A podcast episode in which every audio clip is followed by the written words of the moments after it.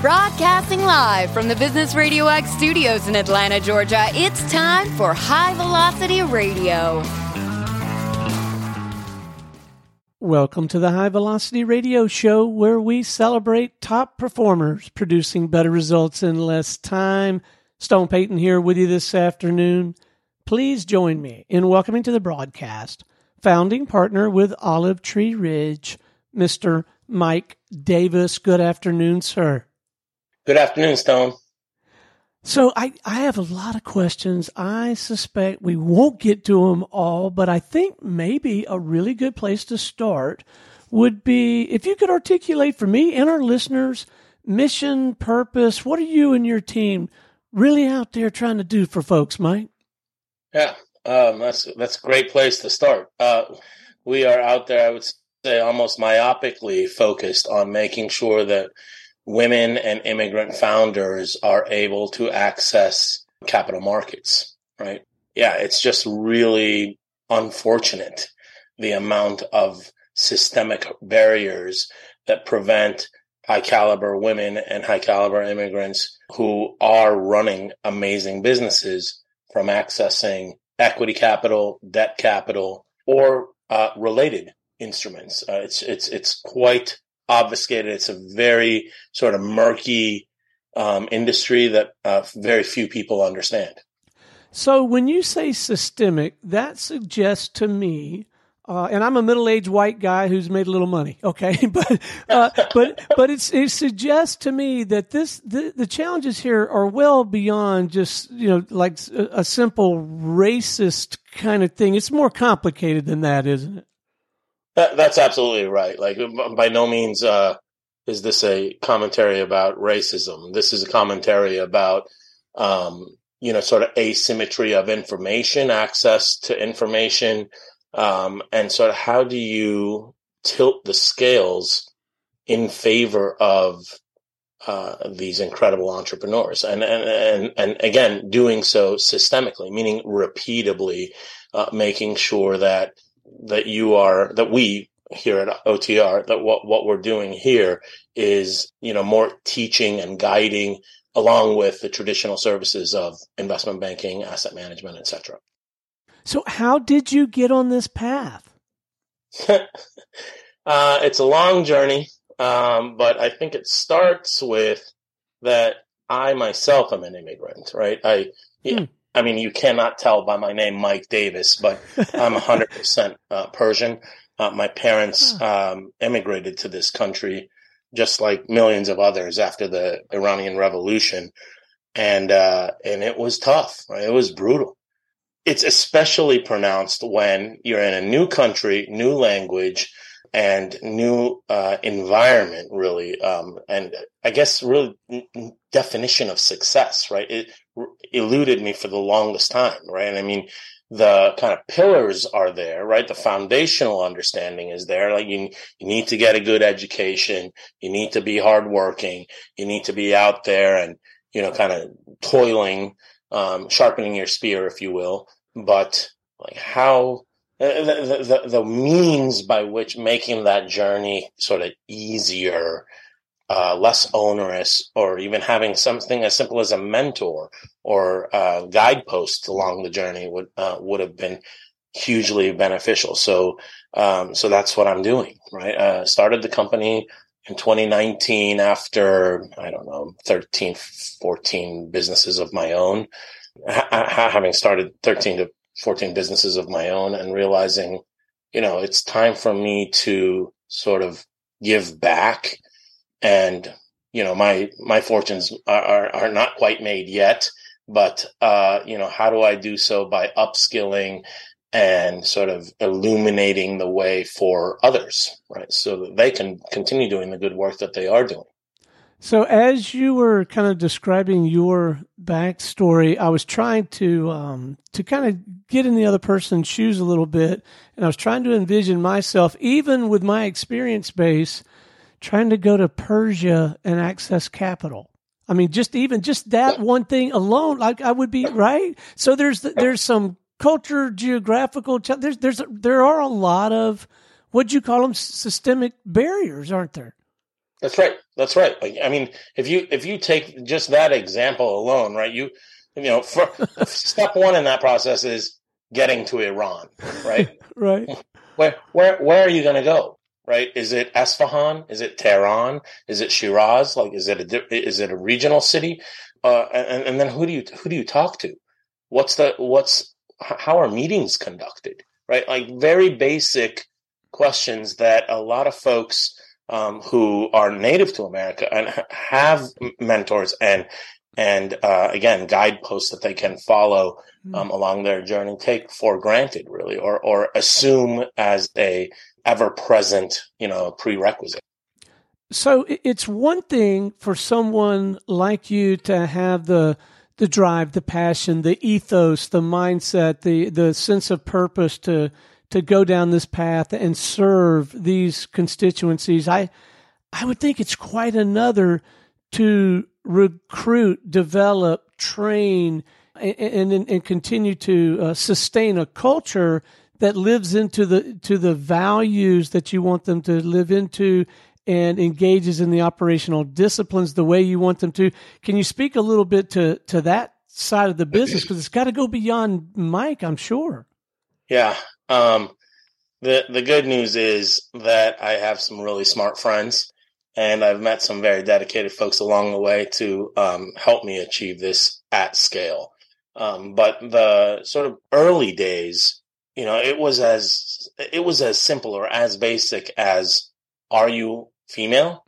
Are you an immigrant? If yes, the conversation can continue. Like this very basic flow chart um, that then over time becomes more nuanced, right? Are you coachable? Is the business that you're building something that would benefit society, right? Are your capital needs such that like bootstrapping does not make as much sense as taking on outside capital, right? These are the types of considerations that um, get built over time. But the other thing that happens over time is, you know, so the ecosystem or let's say the network is almost self-selecting, right? Like great entrepreneurs know great entrepreneurs. Mm.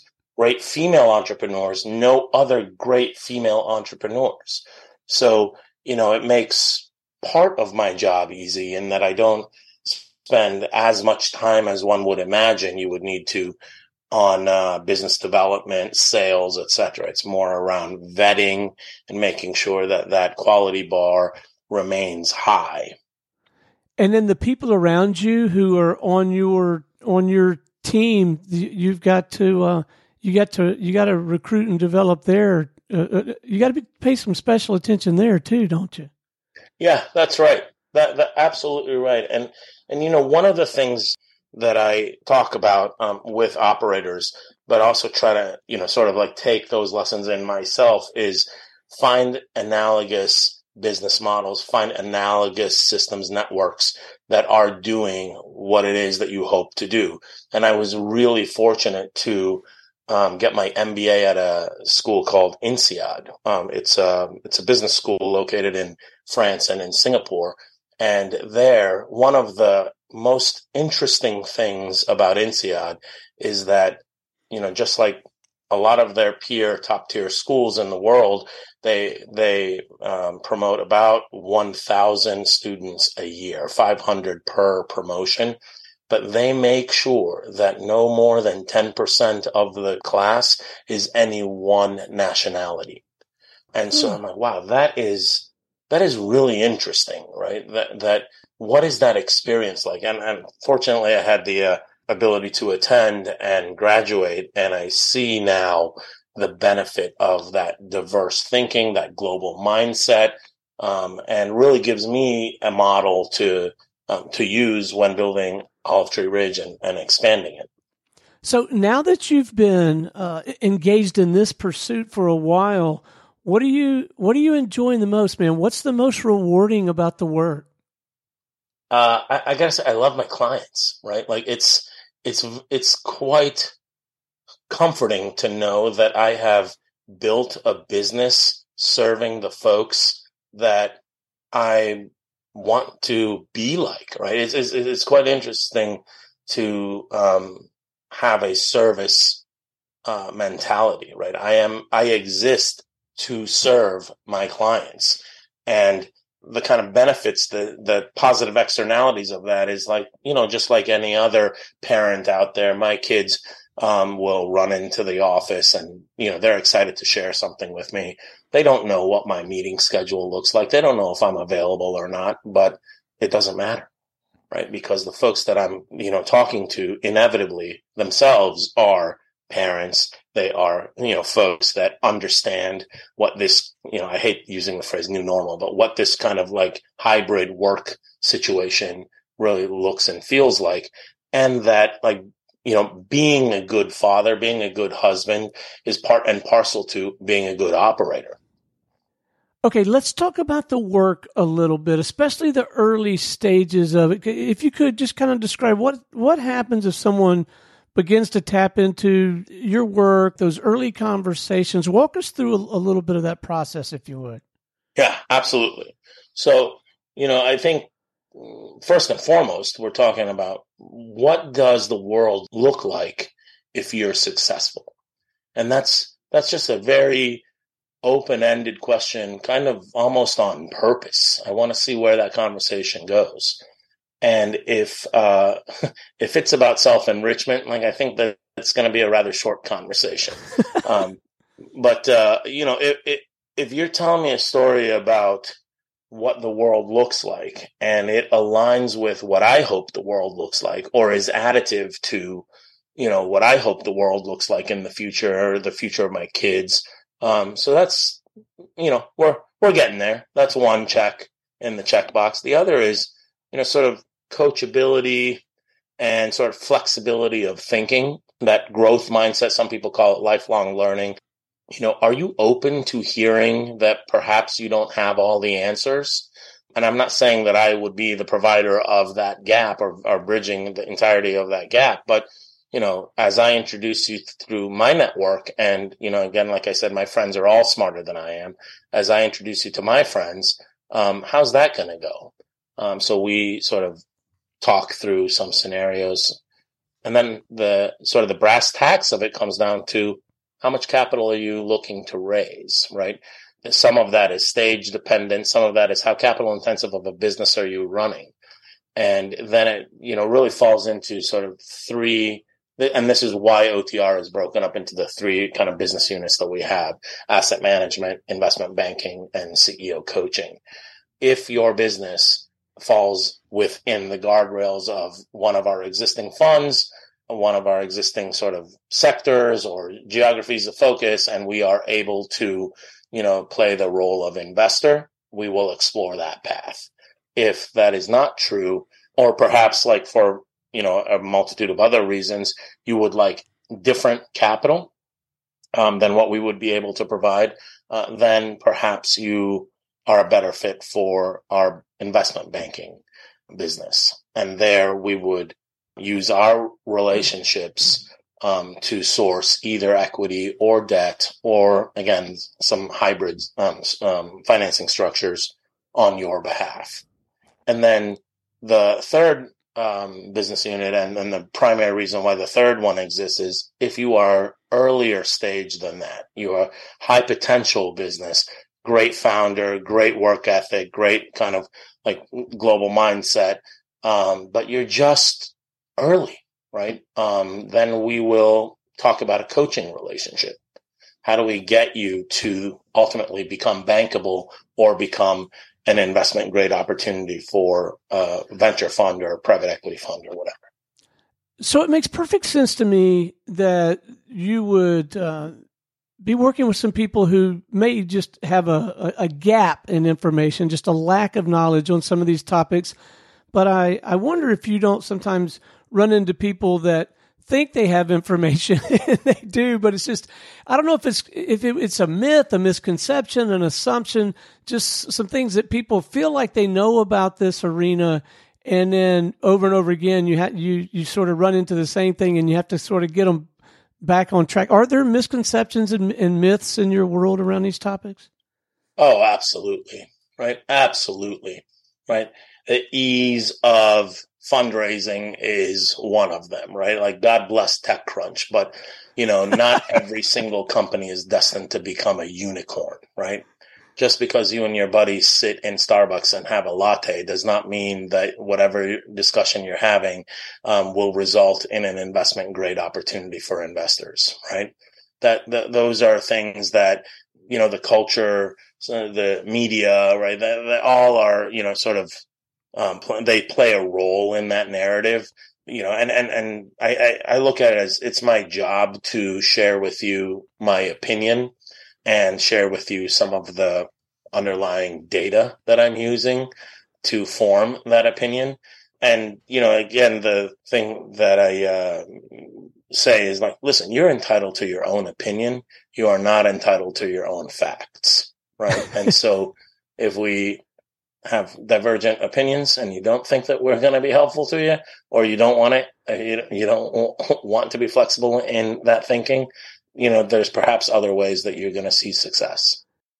You know it also strikes me you when you were speaking a little bit earlier about bringing uh, different kinds of resources and opportunities to to bear you must from time to time kind of be quarterback you must have people, uh, trusted advisors that are outside of your domain of expertise and experience that you'll bring in to help shore things up. Is that accurate? Do you find yourself working with other practitioners and other domains to pull this off and really help? Hundred percent, Stone. That is that is a hundred percent. Like this is not a one um, winner takes all, right? This is not a zero sum game, right? Imagine, imagine it, right? If I'm, if I'm successful, then I'm introducing companies that are further along in their trajectory that have posted up amazing metrics and that become quite interesting for asset managers with perhaps later stage strategies than mine, right? And the vice versa is also true, right? That maintaining that relationship or those relationships within capital markets, within, you know, uh, other trades, transaction support folks is important because sometimes they don't, you know, others are having conversations that don't exactly fit their box and they they want to be helpful and, you know, again, create value in, in, in the ecosystem, you know, in its totality. Uh, and so there's, there's kind of like three different conversations happening. One with the potential opera, uh, with with the operator.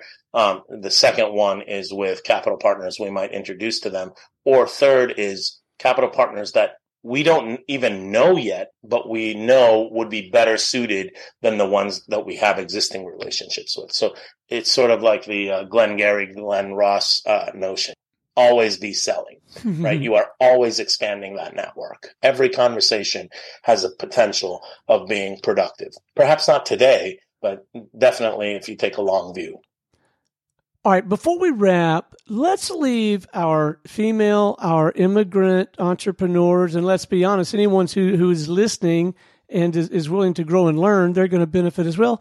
Let's leave them with a couple of pro tips, something to be thinking about, reading, doing, not doing. Uh, yeah, let's leave them with a couple of actionable things to kind of help them on this path. How about we narrow it down to three tips? Okay, right? perfect. If you are early stage, if you are thinking about an idea, if you are trying to maybe take your first few steps, what I would encourage you to do is stop reading news and uh, others' opinions of the industry and think about what is the problem that you are solving and how does your solution solve that problem in a way that incumbent solutions are not right and so mm-hmm. really getting into that mindset of like where is the white space or sort of the, the negative answer um, the the opposite um, of the question. Answer the opposite of the question. So that will help uh, help you advance your thinking. So that's uh, a pro tip for early stage founders. For those who are um, looking to get perhaps some third party assistance with capital uh, raises uh, or you know equity or debt, it doesn't matter. Not all investment banks are the same, and choosing your investment bank um, the, the investment bank that you want to work with has more to do with the chemistry that you have with the investment bank than it has to do with the brand name of the investment bank. And again, this is no slight against some of my more recognizable IB buddies, but it has to do with what's the likelihood that the investment bank understands where you are at and is willing to put in the work, right? There is there, you know, just like just like all fundraising is not as easy as TechCrunch suggests, right? Not all investment banking mandates go and get completed in, you know, matter of weeks. Sometimes it's a grind. Is the, is the bank that you're talking to, the investment banker that you're talking to, kind of shaped and configured such that they are willing to, you know, grind it out with you. Um, so that's uh, maybe for the uh, folks that are uh, looking for uh, bankers. And then lastly, for, for those who are, you know, considering taking capital from a fund, I would almost suggest the same thing, same advice, except slightly different, right? Getting uh, investment from a brand name firm, certainly helpful, but um, think about where you are as a business and where your gaps are. Where are your flanks exposed?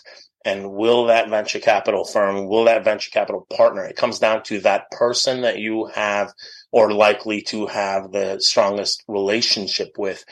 Are they someone who is a capable, be willing to, you know, kind of shore up the flanks along, alongside you, right? After getting the capital, you still got a business to run, right? There's still day to day challenges. So, so think about that, right? So, you know, maybe not so obvious, uh, um, pieces of advice there, but maybe that's three things. Well, and you bring up such an important point. When you start down this path as an entrepreneur, you still got your day job.